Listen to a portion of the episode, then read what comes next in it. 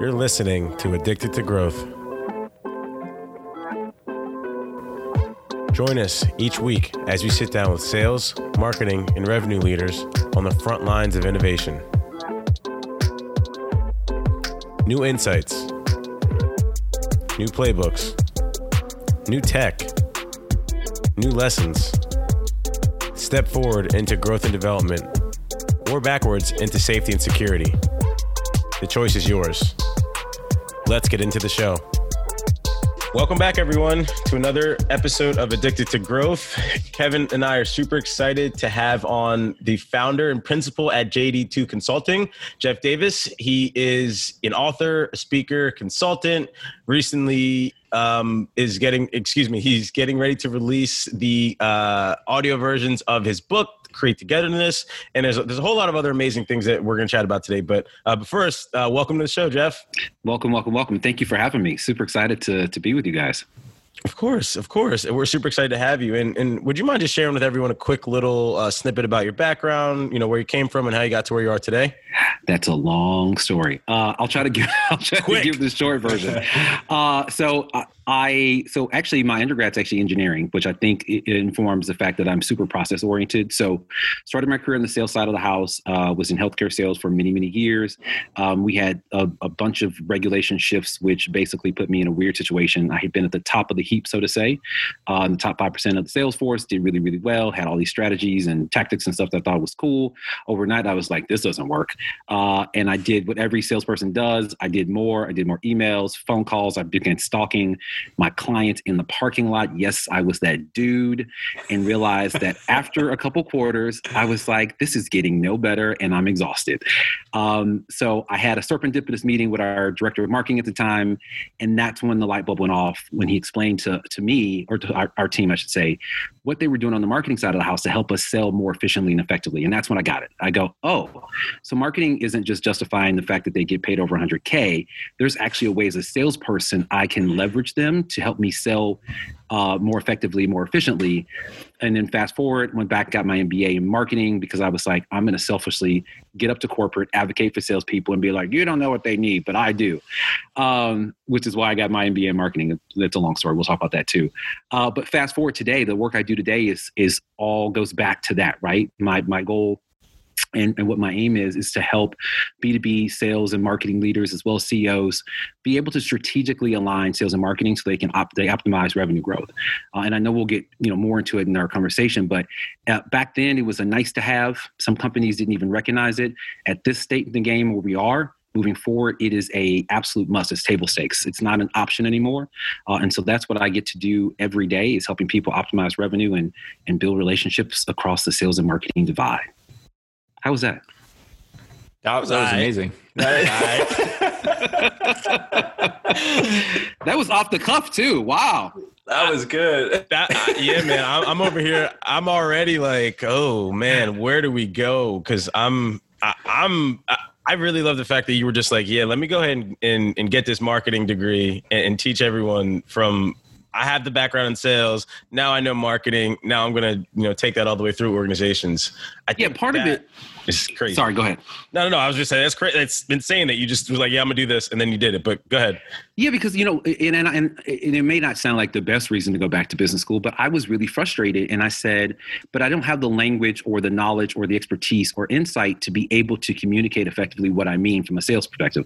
I had an idea of what I was trying to say, but the reality, I was uh, I was in the field, I was a salesperson, and I just didn't have the visibility. So that is why I said, well, I want to understand this marketing thing before I, you know, am all up in arms and saying like this doesn't work and you're not doing your job because I was like, I don't think that's the answer.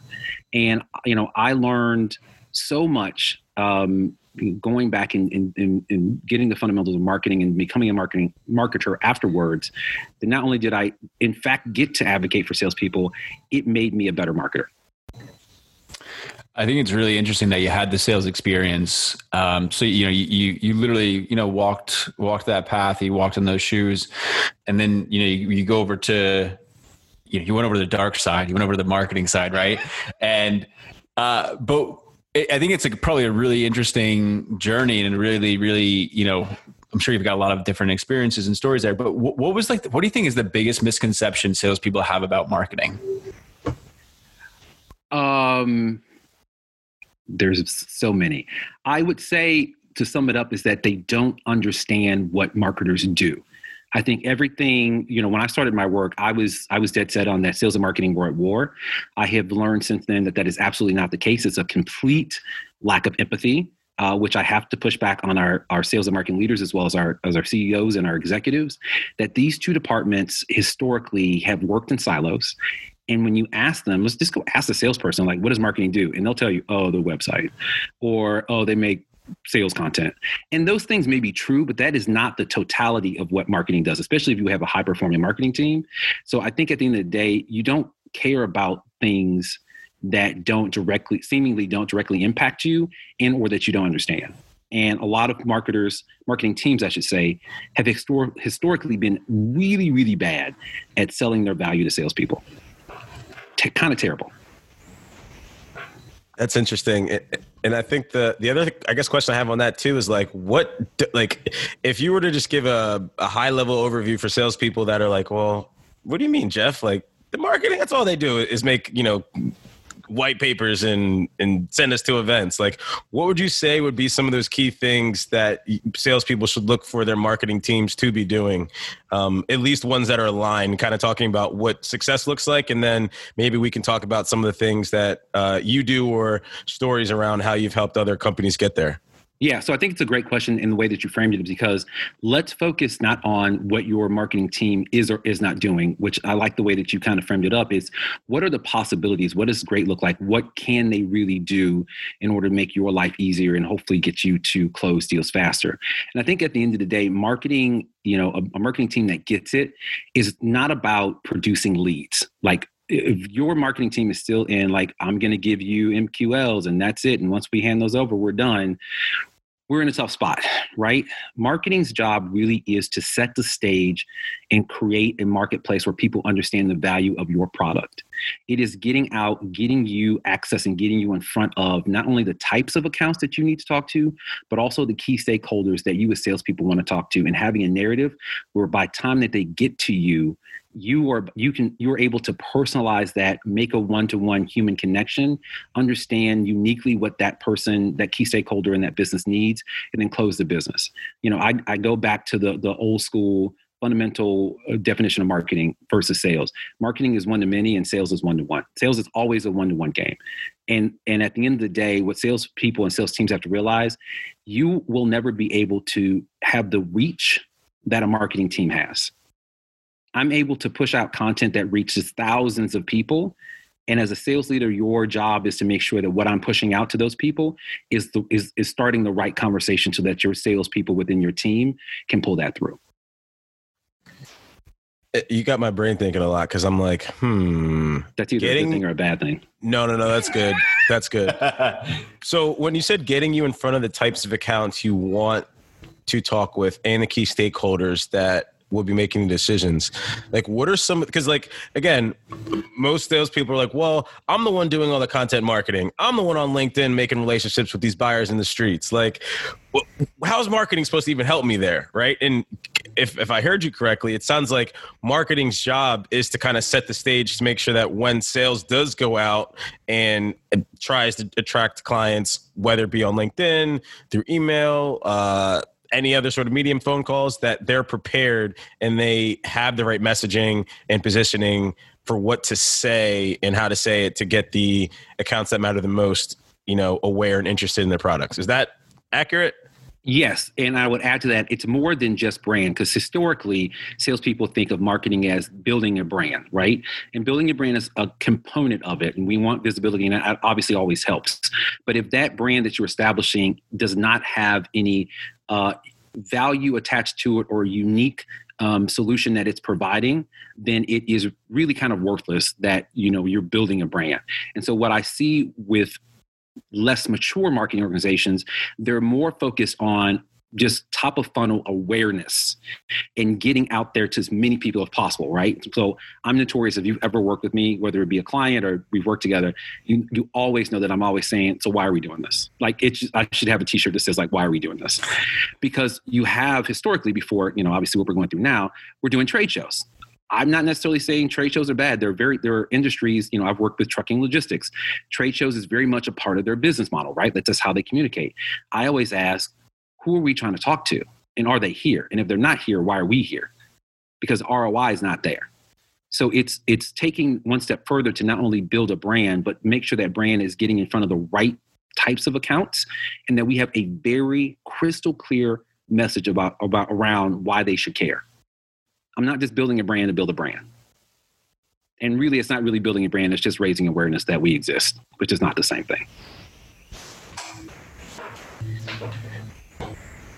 Ah, uh, that's interesting because that my, my brain is like, okay, now, now my, my next question is what are some of the ways that you found marketers and, and like companies are getting in front of the accounts that matter the most to them? Like, because as I think that's that's definitely shifted over a lot in asking, you know, why we're doing this, who we're trying to talk to, are they where we're at? Like, what are some? I feel like you've got some crazy stories around how you've you've connected with some accounts.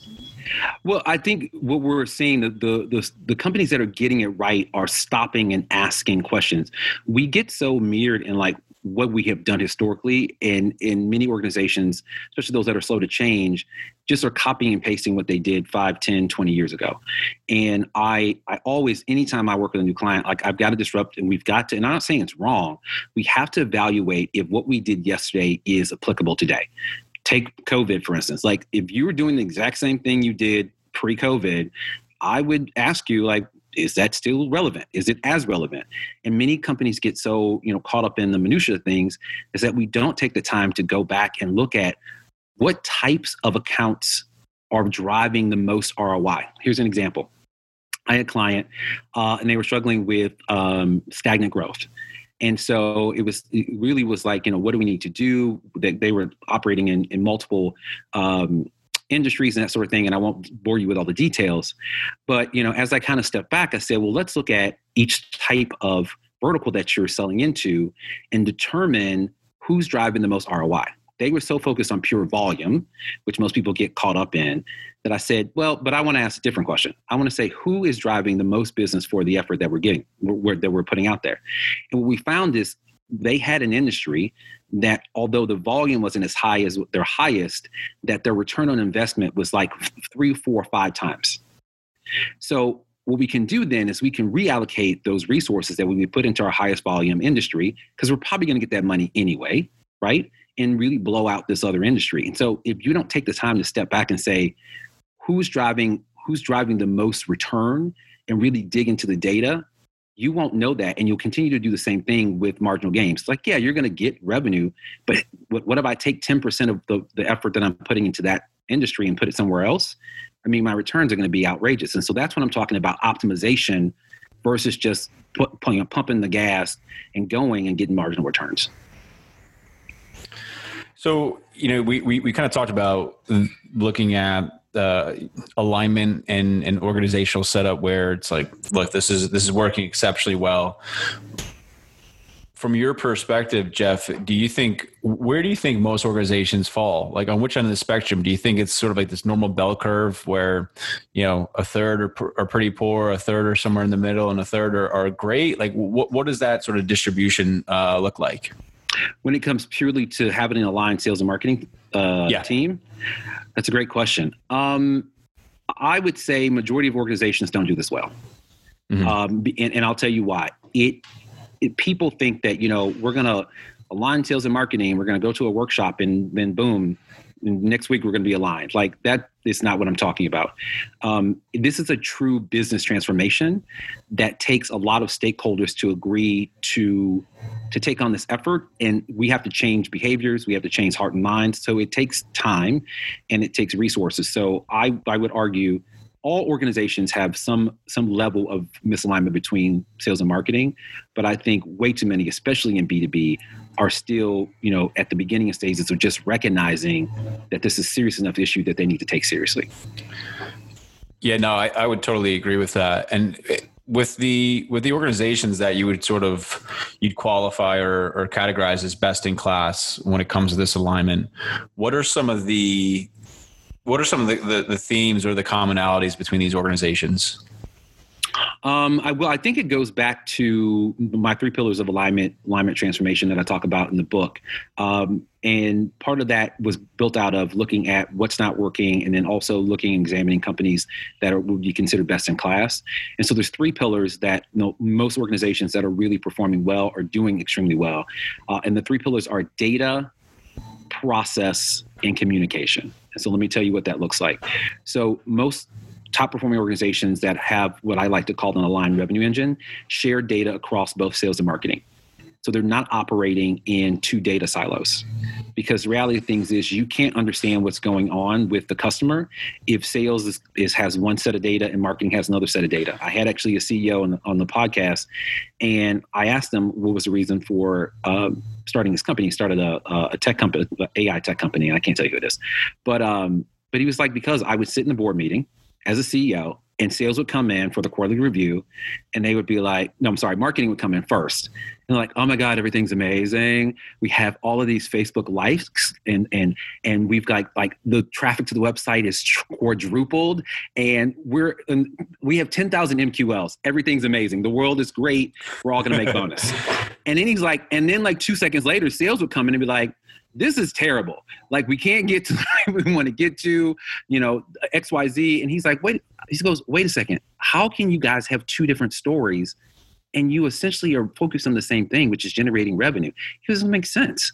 So first and foremost, those that are doing it right understand that they have to align the data across the silos uh, in order for us to have one single source of truth. So we understand what's actually going on, what the what the real world says.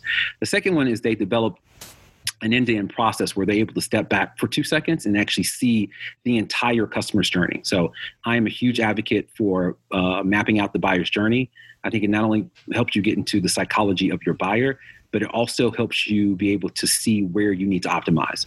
Because what happens is, as a marketing leader, if I don't understand how I directly impact you, I'm just worried about my MQLs and then I throw them over the fence and then that's it.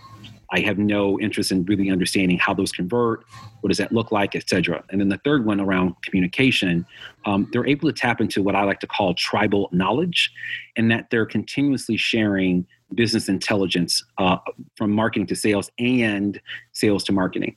Uh, I always tell my marketing leadership, I was like, let me tell you something, sales best, freest market research in the world.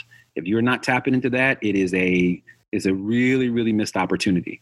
And so not only are they doing that, um, but they're doing it on a regular basis. So it's really having a established feedback loop, you know, whether that be weekly, monthly, quarterly, where you are reviewing the, the pipeline and really having a growth team meeting versus just having ad hoc meetings. So those are the three data, process, communication are those kind of predictors of you being able to successfully achieve this transformation. Yeah, I think it's so true. And I think the, especially the data piece, I think that's the foundational piece because when you start, I mean, the, the story you told is so spot on. You know, marketing is saying that, yeah, things are great. We're to, we're to crush goal. Sales has the complete opposite story. And, and it, unless you're, you're looking at the same data, you're speaking the same language, it's, it's impossible to be aligned. So I, I love that that's kind of the, the foundation of, of where, you know, where, where it all begins um, I know I know in the book as well, you, you, talk a bit about the cost of inaction, right? So I think a lot of the times when you talk about account based marketing and sales and marketing alignment, you see case studies. It's like, oh, 400% return on this, or, you know, and it's like all these, these stats of what happens when you start to do this. But, but you actually talk about the cost of doing nothing and remaining the same. I, I'd love to hear a little bit more about that if you could elaborate. Yeah, and I think you know this is still evolving, and I think one of the reasons that a lot of people have not uh, bought in, so to say, to sales and marketing alignment is that they, we have we've struggled historically to help senior leadership understand what's a price tag on if we do nothing. We were so focused on opportunities, which I think are great, right? But if you're really trying to get somebody to change a behavior that they've done forever, you've got to say, you've got to do more than saying, like, here is the opportunity that that exists. We got to say, if we don't do anything, here's what we're losing. And we're at that point now. And so um, uh, in the book, I talk about a study that was done by Marketo and ReachForce, where they actually estimate um, that lost sales productivity and wasted marketing spend uh, can cost a company up to $1 trillion. Now, that number sounds outrageous, and it is outrageous, but here is what I think is interesting about that study is that they really illuminate the fact that people are not thinking about lost sales productivity. They're focused on missed deals, which could, you know, a little is a little amorphous. But think about you have a salesperson that you pay a lot of money to we now have also have data that inside, inside, InsideSales.com, which is now Xant, uh, they did that you know about a third of salespeople's time is actually spent on selling. And on top of that, we now have data that upwards of 80 to 90% of marketing generated leads don't even look, get looked at by sales. So you're paying highly paid marketing people, highly paid salespeople. Salespeople aren't really selling; they're doing other stuff. Marketing's done a ton of work to throw leads at them that they're not looking at. All of that together, that is what the cost of inaction is, and it's extremely expensive. Actually, IDC has data that makes it a little bit easier. They estimate that about you can estimate about 10% of revenue is lost purely due to sales and marketing misalignment. So these are big numbers, and, and the issue that we've had, and historically it's been challenging to get people to, to buy in or to really understand, it's kind of like a leaky bucket. I'm sorry, a leaky boat, right? People see it and there's water kind of coming in, but they're like, well, let's just get the water out. Let's not focus on fixing the, the hole. Let's just get the water out. And that worked for a while, right? Like we're still able to, we're still buoyant, we're still cool. The hole might get a little bit bigger, people are like, uh, but it's okay. We'll just get a bigger bucket and get the water out. And eventually it gets to a point where you're like, we're taking on water. And, and one of two things happens. Most people just bail and they get out. They get out of the boat and they go to another boat. Or we have to like do like this crazy thing where we got to go get a new boat. And then at that point, it's too late. And so it really seriously is like, it is like a cancer that eats at the core of your business that is kind of like a silent killer. So really it's about we've got to get more efficient and effective at our sales processes and the things that we're doing because that's what's really killing the business from the inside. And then not only that, from just a pure financial standpoint, we've also got to look at the cultural aspect of misalignment between sales and marketing has huge implications to uh, building mistrust between the two teams. we know that teams that don't trust each other don't perform very well. So there's a whole cultural side of the business um, that we, I'm sorry, uh, side effect of misalignment that a lot of people are not even t- not talking about as well. Can you have highly effective teams? You have people that innately, uh, you know, don't trust each other, have misaligned goals and objectives. All those things breed out of the fact that we uh, have misalignment between the two teams. So, so that's the cost of inaction. Yeah, that so that story, Jeff. You you literally had me imagining a bunch of salespeople with like plastic cups That's inside of a boat, like just ah ah. Hey, can, can can you come help? Ah. ah. meanwhile, they're all drowning, and and they should actually just plug the hole, right? And like here you come in, you're like, oh, y'all don't see the hole that's like this big that we just put a cork in and it's fixed. Yep. And I, I was just laughing in my head. Well, not in my head. I actually was figuratively laughing. I just was on mute. But yeah. um, but that's what a lot of us are doing because no one wants to deal with the core issue because it's easier to just get the cup and put the water out and be like, "Oh, I did my job. We're good." Yeah, and, and so it's interesting too that you talked about the challenges to get buy-in, right? Like a trillion dollars in lost revenue, 80 to 90% of the leads that are passed or the opportunities or the value, not even putting leads on this, but the value that marketing is creating is in their eyes, it's not actually helping the salespeople. And so, like, how have you been able to kind of help companies understand this law, the, the value of, you know, sales and marketing alignment because it's it's not something you can tangibly see right like people like for example content marketing you spend x amount of dollars on four pieces of content it generates x amount of awareness and opportunities potentially like that's easy for companies to see because it's it's a typical you know piece of expenses, right? right. But when you're talking sales and marketing alignment, there's not a, a a, spreadsheet that you can put that in to, to find the answer. So like, could you talk a little bit about that? I don't know if that makes sense. Yeah. So you have to change the, change the, the way that we frame it. Right. And so I, I start to help these leaders understand that uh, sales and marketing alignment is all about increasing your productivity and effectiveness. And we too, we too often get so focused on just volume. We need more leads. We need more opportunities. Well, here's the thing. If you get all of those leads and opportunities, but they're converting at a really terrible rate, are you really doing what you need to do? You're wasting actually a lot of time, money, and resources. I'd rather have a I'd rather have less opportunities in my pipeline that have a higher conversion rate than 5x 10x opportunities in my pipeline that have a really terrible conversion rate. So we just it's about getting better at what we do. The pray and spray method we used to do back in the day does not work anymore. It is outdated. Yes it used to work back in the day. I get it. Let it go. It's dead. And here's why. The sales i'm sorry the buyer seller relationship has changed and many companies have not recognized this. We are still trying to sell to people the way that we did five, ten years ago, and it's not relevant because guess what? Digital disruption completely blew that up. And here's why information inequality. Let me tell you what I mean by that.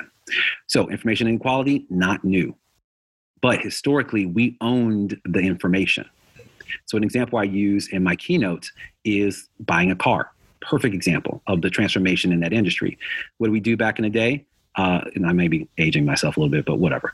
Uh, you you had an idea that you needed a car. You went to the lot. You might have an idea of what you want to spend, but you're like, show me around. So the salesperson's like, oh, I'm going to lead you to the car that's going to make me the most commission. Next phase of that, consumer reports comes out. All of a sudden, now as a consumer, I have all this data. So you can't bully me on the parking lot anymore because I'm coming armed with pretty much an idea of what model I want, why I want it, and what I'm going to spend. So then you have to focus on creating a really great customer experience, making me really excited about, you know, being, you know, enjoying working with you because I don't necessarily need you to tell me exactly what car I want. Or you can guide me and help me and be like, well, why are you thinking that, etc. But you got to do more than just talk about features and benefits. Doesn't work anymore. Then the next digital disruption in that industry is then what? Carvana. I don't even need you at all now. I can buy it online, right? And so, as B2B practitioners, we have to recognize that if you are still talking about features and benefits to buyers, you are way, way behind. They already found all that on the internet. They found it on your site, they found it on other sites like G2 Crowd. I have all that information. So, you've got to come to me differently. And that's why we have got to start looking at different metrics and not just focus on pure volume of leads, volume of opportunities, volume of MQLs. I'm not saying they have no relevance, I'm just saying they're not the primary anymore. It's about getting more effective and getting more productive at what we do. And this is interesting because I'm going to throw a crazy question out here. Like, if SDR, for example, has goal of generating, let's say, two million dollars in in in revenue for the year, like that's how much pipeline he owns. That's what it is. And SDR only needs four roundtables across four different quarters to get all the qualified opportunities. Kevin, you're a sales leader. If SDR gets all 10 of your target accounts, 40 total accounts in that pipeline and has no more things to do as far as activities go, like how does that look from like a, a role perspective? Because I I've always found it interesting that like when you start to realize like, oh, I can, you know, host conversations and I can get all of my ideal buyers in the same room at the same time. Like I don't have to go make 100 calls or have these relationships. I can narrate the conversations, get the information and like move people through the process in groups. And like how, how did how would that affect I'd love to hear both your thoughts on this cuz I'm like all right, well, yeah, you're a sales leader. Yeah, your SDR is not going to be working 40 hours. They're just going to be focused on making those four engagements the best they possibly can. That's just. You know what, though? I think I think that's the, the those are the types of efficiencies that that Jeff's referring to, right? So instead of needing an army of 50 SDRs, right, to bang out all of these phone calls right? All of these emails just be, you know, do, taking the old school approach of just just banging the phones and sending out, you know, the same email. it's it's a much more of it's a different approach it's a personalized approach but if if you can do one thing that's going to yield greater results instead of having 50 SDRs you have 5 and and from a work capacity perspective they they're you know like their their time is full they're busy but they're doing the and, and i think that's where it's like the metrics right they're doing the activities that are leading to results me personally if it took me wearing a dress to drive results, I'd do it. Like I, I, I tell it to my team all the time. Like I do not care what it takes, whether and maybe your thing is like just plowing through, working really hard, and making a lot of calls, a lot of emails. Maybe that's your thing. But I, but I think that the the legacy metrics of of what people track are less important, and just doing the things that are driving results is more important. Yeah, and I want to be really clear. You know, coming from a sales background, I get sales leaders all the time. Especially, you know, now that I've been on both sides of the fence. In, in some instances, I, you know, I I skew marketing and talking about marketing. I am not advocating for salespeople not to do the work, right? Because a lot of sales leaders say, "Oh, I don't want you. To, I don't want my people to use marketing as excuse." And I said, "That's not no no no. That's not what I said." I'm not even advocating that cold calling's dead. Like uh, those are all tools in the toolkit, right? What I'm saying is that I need us to huddle to figure out what's the most effective way to move forward. And as a sales leader, I would focus, this is just my personal opinion, maybe supported by data, on skilling up my people and making them more productive than hiring 5 10 20 more that i've got now on board get them just up to performance take the ones you have skill them up first make them more productive. It's a lot the economics just work out much better. And what it's going to end up doing as well is for those individuals you're going to have a much i think that's one of the things that'll give people a bit more purpose in their roles a bit more um, there's a much greater impact in what they're doing. And i think that's one of the things you know to your point jeff it's like don't don't continue just to hire and throw quota at the problem to try and grow. Really in, investing in your people and and showcasing that growth. That's what's going to keep people around for a long time. That's what's that's one of the things that will break this super short tenure we have of of sales reps of like the 12 to 15 to 18 months. I, I right? would agree. I would agree with you. Big time. Yeah and also just like one thing to add too like just think about it from like um, I'm sure you both heard people talk about the the you know high school party strategy right? Like you want to be the person that's the cool kid in your target market and you have the best events you create the best experiences and everybody wants to know you in whatever industry you're in. Regardless of what company you're at it, all the skills of, of building a community around your ideal buyer giving them value like all those skills are transferable all throughout your career right? And so if you just think about it kind of very small like oh how can i create micro communities in whatever industry or area that i'm in to then drive results that i could also a keep with me and and have those relationships after i'm not in this role anymore but then b like how can this fuel long-term growth and kind of like changing and evolving the way that um, you know SDRs typically have done their job? I think it's, it's just a fascinating thought that um, you gave me, Jeff. So appreciate you for for sparking that. Yeah, for sure. Hey Jeff, I have a question for you. So we, we talked a bit about the the buyer experience is is changing. Um, and, and you use some car buying, right? You use some consumer driven analogies. And I, I, do think that there's always these trends that B2B is just five, ten years behind what what's happening in the B2C space. Is there any tre- trends in the B2C space that you're seeing right now that B2B marketers are picking up uh, and finding tons of value or, or driving results? Yeah, and, and you're dead on with the, the five to ten years out. So I think that you know forward thinking B two B leaders can can uh, look at B2C to, to, to, kind of preempt and see what they can pull over. So the, the, the first thing that you that popped in my mind when you asked that question was kind of this uh, what they call omni-channel approach, um, which I think that more and more B2B folks are taking advantage of. The fact that we we need to be consistently across all platforms. Uh, I did a workshop where I talked to, to marketing leaders about um, this is what I like to call legacy industry. So hopefully hopefully that doesn't offend anybody, and I'm not gonna I'm not gonna give the definition of what that means. So I get hate mail. Um, but they should they should know what that means, Jeff. Jeff. That's Yeah, pretty, we're good. Know what that means. Uh, we'll leave that there. Um, but just being focused purely on the branded website. And I said, that's great that you have an amazing branded website. But I said, let's just take uh, this example. How do people buy, whether it be B2C or B2B? What is the first, what is the very first step? And I'll ask you that question. Everyone doesn't go to Instagram and just scroll and hope that they give them the right ads. That would be no. All right, so now I, I usually go to Google or I I um, go to I'll YouTube. talk to friends. I'll talk to friends, family, someone who who I know Mm. like knows the, the space or knows something. So either of those are, are, are, are, are great answers, right? But at no point did you say I'm going to brand.com, right? It's it's just not not happening, right? So it we start our we start our search, literally our quest to buy something via search.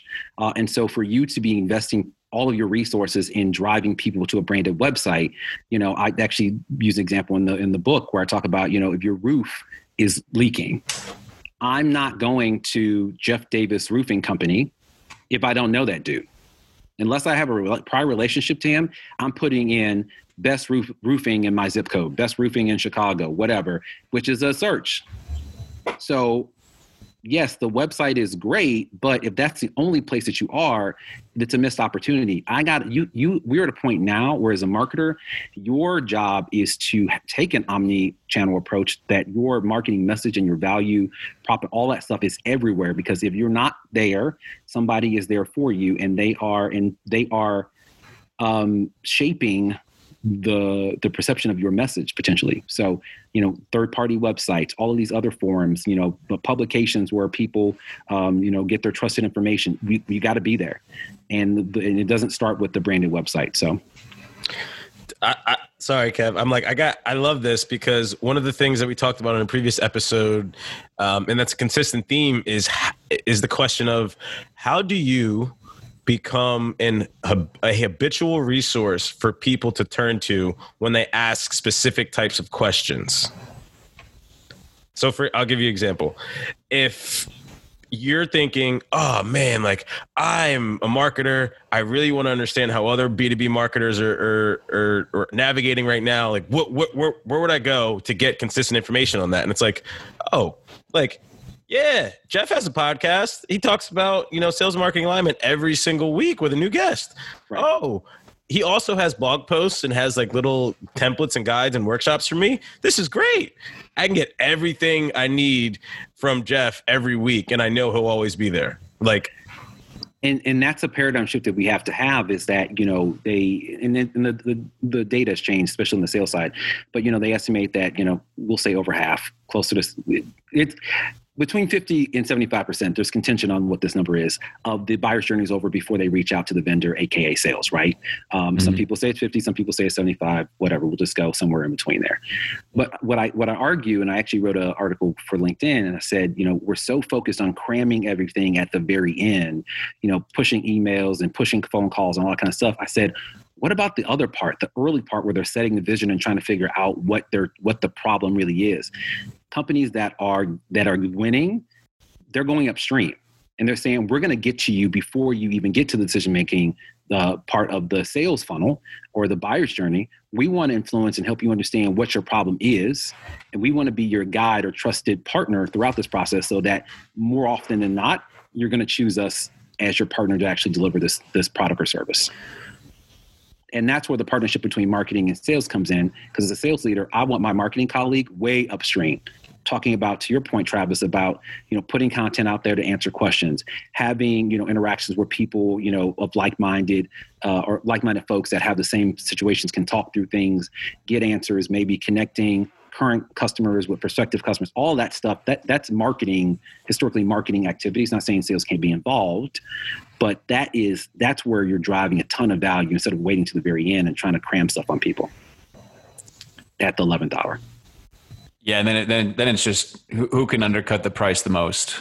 right? well it's just like walking to somebody up on the street and be like hey you want to get married i know you Yeah. just met me but i'm Yeah. a really good guy you should marry me Honestly, look at shoot. Look at the suit. Look at the shoes. I got a great haircut. Well, I don't have hair, but uh, everything's everything's shining and great. Just put a ring on it. Yeah, That's what we're Yeah. doing. And then we're wondering why people are like, uh, no. Yeah, then then the, yeah, then the back end, the churn is uh, is atrocious. So right, they get on for whatever reason. To your point, you've undercut costs, and then your churn rate's terrible. And then again, we go back to leaky bucket, leaky leaky boat syndrome. So I, I I've got I mean, I could ask you a ton of questions, I'm sure, but I, being with with your background of both sales and marketing, um, I know a lot of people have different feelings towards, you know, where does the SD our organization lie? Mm. Should should SDRs roll into marketing? Should SDRs roll into sales? I would love to hear your take on it. So I can't take credit for this, but I continue to echo because I agree uh, Trish Bertuzzi's answer on my podcast because I asked her exact same question. I wanted her perspective because she's the queen of inside That's and right. she, she, was really blunt about as she is. She said, "I don't care," and I said, "Well, what do you mean?" She said, "Well, there's two things that I care about. I want to know whatever organization is going to support them and really nurture them in, in being really good SDRs, BDRs. That's first. And then secondly, what are their what are the majority of their activities? Are they inbound or outbound? So obviously, if it's more of an inbound SDR, it's probably most likely going to align well with marketing because it's a skill set that aligns to what marketing leadership is used to. If it's more of an outbound SDR BDR role, it most likely probably should align to sales because it's it mirrors the activities that sales leaders are used to again to be it, it depends on the organization uh, i like kind of those general guidelines but if you put it under marketing and they and they don't support it or don't know how to support it and just don't have an interest to then don't put them over there because they're not going to do well.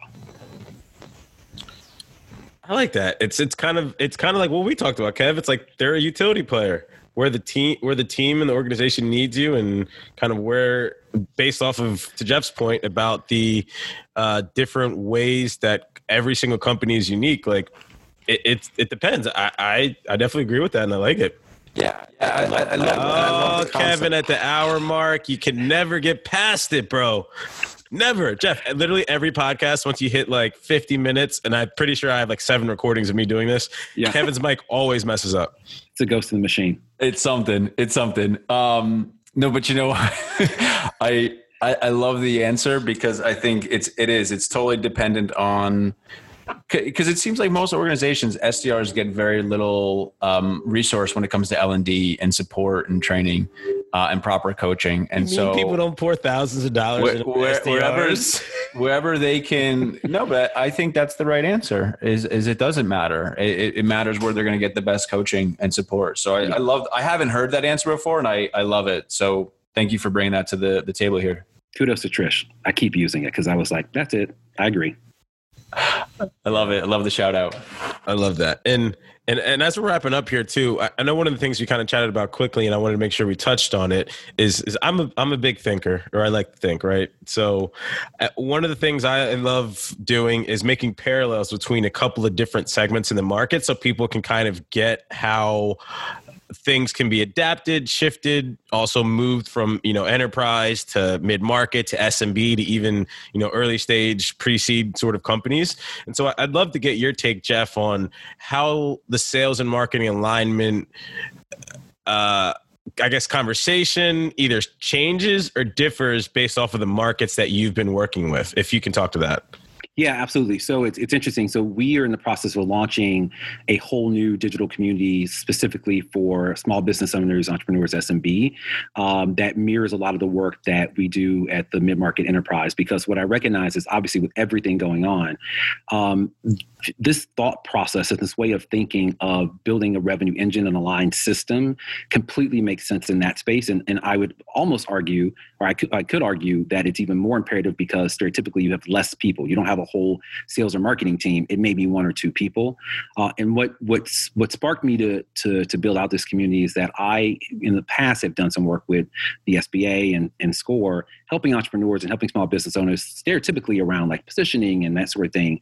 And what I recognize every single time I interact with these folks is that they were they were very um, they were very focused on one particular aspect of the sales process. It was very tough for them to envision the entire buyer's journey.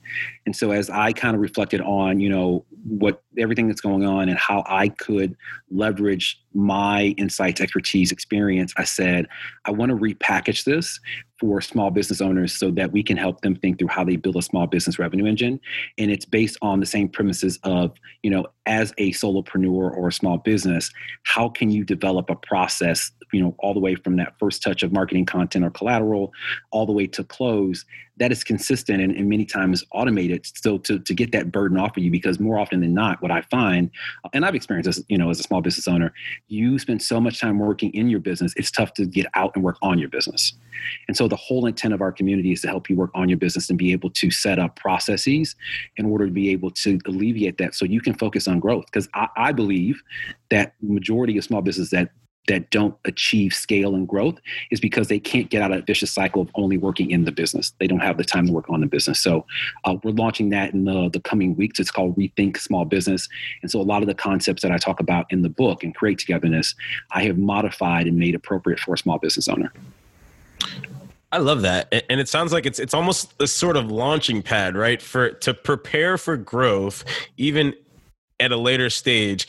If you align yourself and you have this SMB revenue engine operating, you just better prepare yourself to grow and get to that next stage or wherever your victory condition is in your business. I, I, I can that resonates with me so well because I am so living that right now. Yeah, and it's exhausting. it is. I've been there. Why do you think I created it? I'm like, uh, you know, there was a point in my business where I was like, you know, and you, and anybody that's a small business owner, you're doing everything. So, you know, I'm speaking, I'm the face of the business.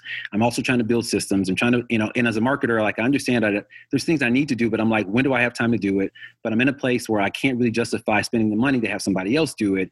But if, I mean, so it's just like this weird in between place. And I'm just like, I started talking to people and they're like, actually, I'm going through the same thing. So I said, why don't we build something out that uses these principles to help people be able to think about this differently. Uh, and I will attest that one of the reasons I selfishly built or, or, building this community and launching it is because there are things that I still need to work on that are just a small business owner are hard. They're just hard to do. Um, but what I what I know to be true and I testament is that you can't just take a workshop on SEO or take a workshop on building ClickFunnels and then all of a sudden magically have this this awesome sales process that like really allows you to be able to scale in a meaningful way. There's other stuff that you have to do and it's you have to take things in totality. Uh, and as a small you know one man shop or smb it's it's tough because you have you have more limited resources than a mid-market or enterprise organization Dang! So I should probably send back my one funnel away challenge book that I just got. No, no, no, no, no, no, no, no. I didn't. I didn't. Uh, like, you're not trying to get me. No. Uh. Uh-uh. uh. i am not stepping on that. I'm not having any lawyers show up on my door. I'm just saying we need to attach it to an overall aligned revenue engine. That's all I'm saying. No, I yeah, I'm just messing. I I hundred percent I hundred percent agree because. But the, the reason I I, I joke but uh, about that because you know I, I don't have a problem with that. But many folks I talk to, uh, small business owners especially, uh, I ask them simple like marketing questions about like who's your target customer, uh, what's your positioning. They don't know. So I'm like, that's great that you can scale pushing content and convert that to a sale, but who are you trying to talk to? That's the bigger issue. And if you don't know that, you're just gonna be spinning your wheels. So that's the, like the foundation work is what I'm talking about. Oh, a thousand percent. And also being someone that came from, you know, mid market companies and also selling to enterprises, taking all of the lessons from my playbooks and like applying them into uh, just a solo market. It, to your point, all the same principles apply. It's just the, the main difference that, that I also went through, and I'm not sure if you had the same thing, but like they don't make an outreach for founders? Uh, no. There's no Salesloft, right? Like, no. So you have to have like your ducks in a row and simple things like email templates and understanding who your ICP is. It, this all goes back even into mid market companies because this is what a, a, marketing team of one or two are also doing. And so yep. it's just shifting who is consuming and, and, using the content. So I'm, yeah, I'm definitely. I mean, I lost my mind when I, I lost my mind when I found out Calendly was a thing. I was like, "Oh, this is a game changer! I can just send you directly to my calendar." Like, and it's it sounds really simple, but I was like, this going back to the productivity thing, right? Like I'm spending emails back and forth, and these are the day I could have been talking to another potential client. You're like, oh, you want to book a meeting? Great, Calendly, boom, next. So, right. so yeah, so we're excited to launch it. Um, we'll we'll have our launch party August the second is uh, planned. We're in beta mode right now, um, so I can we can figure out how the shared and the, sh- the, the show links or however you guys uh, share that stuff. But uh, for those that are interested in that, we would love to have you be a part of the community and help us build this out. I love it. And I guess, unless Kev, you have any other questions, or Caitlin, if you have anything. Nothing from me. No, this is great. This is really good. Yeah, I'm. I'm just super thankful, Jeff. One, uh, and, and where can people go to connect with you? um, after listening to this? Yeah. So first of all, thank you all for having me on the show. It was a really good conversation. It was really fun. I, I appreciate you uh, asking some really great questions and, and having some good dialogue. Uh, the easiest way to find me, everything is at meetjeffdavis.com. Uh, all of my social is also at Meet Jeff Davis. So that's across LinkedIn, uh, Twitter, Instagram, and Facebook. Uh, and then our new community is Rethink Small Biz, B I Z, as in zebra.com. As I said, we're right now in beta. So if you're interested, sign up. Um, those folks that are in that particular uh, wave will be uh, let on first and have early access. Uh, but those are the, the three ways to get in contact with me. And then if you're interested for the, the book, Create Togetherness, if you are B2B revenue leader, whether it be sales, marketing, or CEO, you can purchase the book at createtogethernessbook.com. The uh, I'm sorry, the ebook and the paperback version is available now. The audiobook will be available in the coming weeks. We are just on the cusp of launching that as well. So um, we don't have really anything to do over here at Team Jeff Davis. We're just super like not busy. Just chilling. I was like, whose idea was it to do two launches at the same time? I was like, oh wait, it was mine. Yo's, yo antennas. excited about it. We're excited about putting out more resources and helping people think this through, especially with everything that's going on. I love it. And and I guess if, if you had one last thing to leave people with, what would that message be? Well, I could say create togetherness, but that might be a little cheesy. Um, uh, no, I, all joking aside, it's just like we need each other and and don't try to do this on your own whether it be in an enterprise setting or a small business setting trust and believe your productivity and your effectiveness is multiplied when you work with other folks, uh, whether it be in your organization or outside your organization. And I think that we have proven in the state of disruption that we're in right now, trying to operate a solo solo by yourself is just not the smartest way to move forward. So um, I will end by saying uh, it all comes down to creating togetherness. I love it, Jeff. Thanks so much for hopping on. You're welcome. Thanks for listening to Addicted to Growth. If you learned something new, don't be shy. Let people know. The best way to learn a new skill is to practice, day in and day out. Go execute something you just learned this week with your community. Until next time.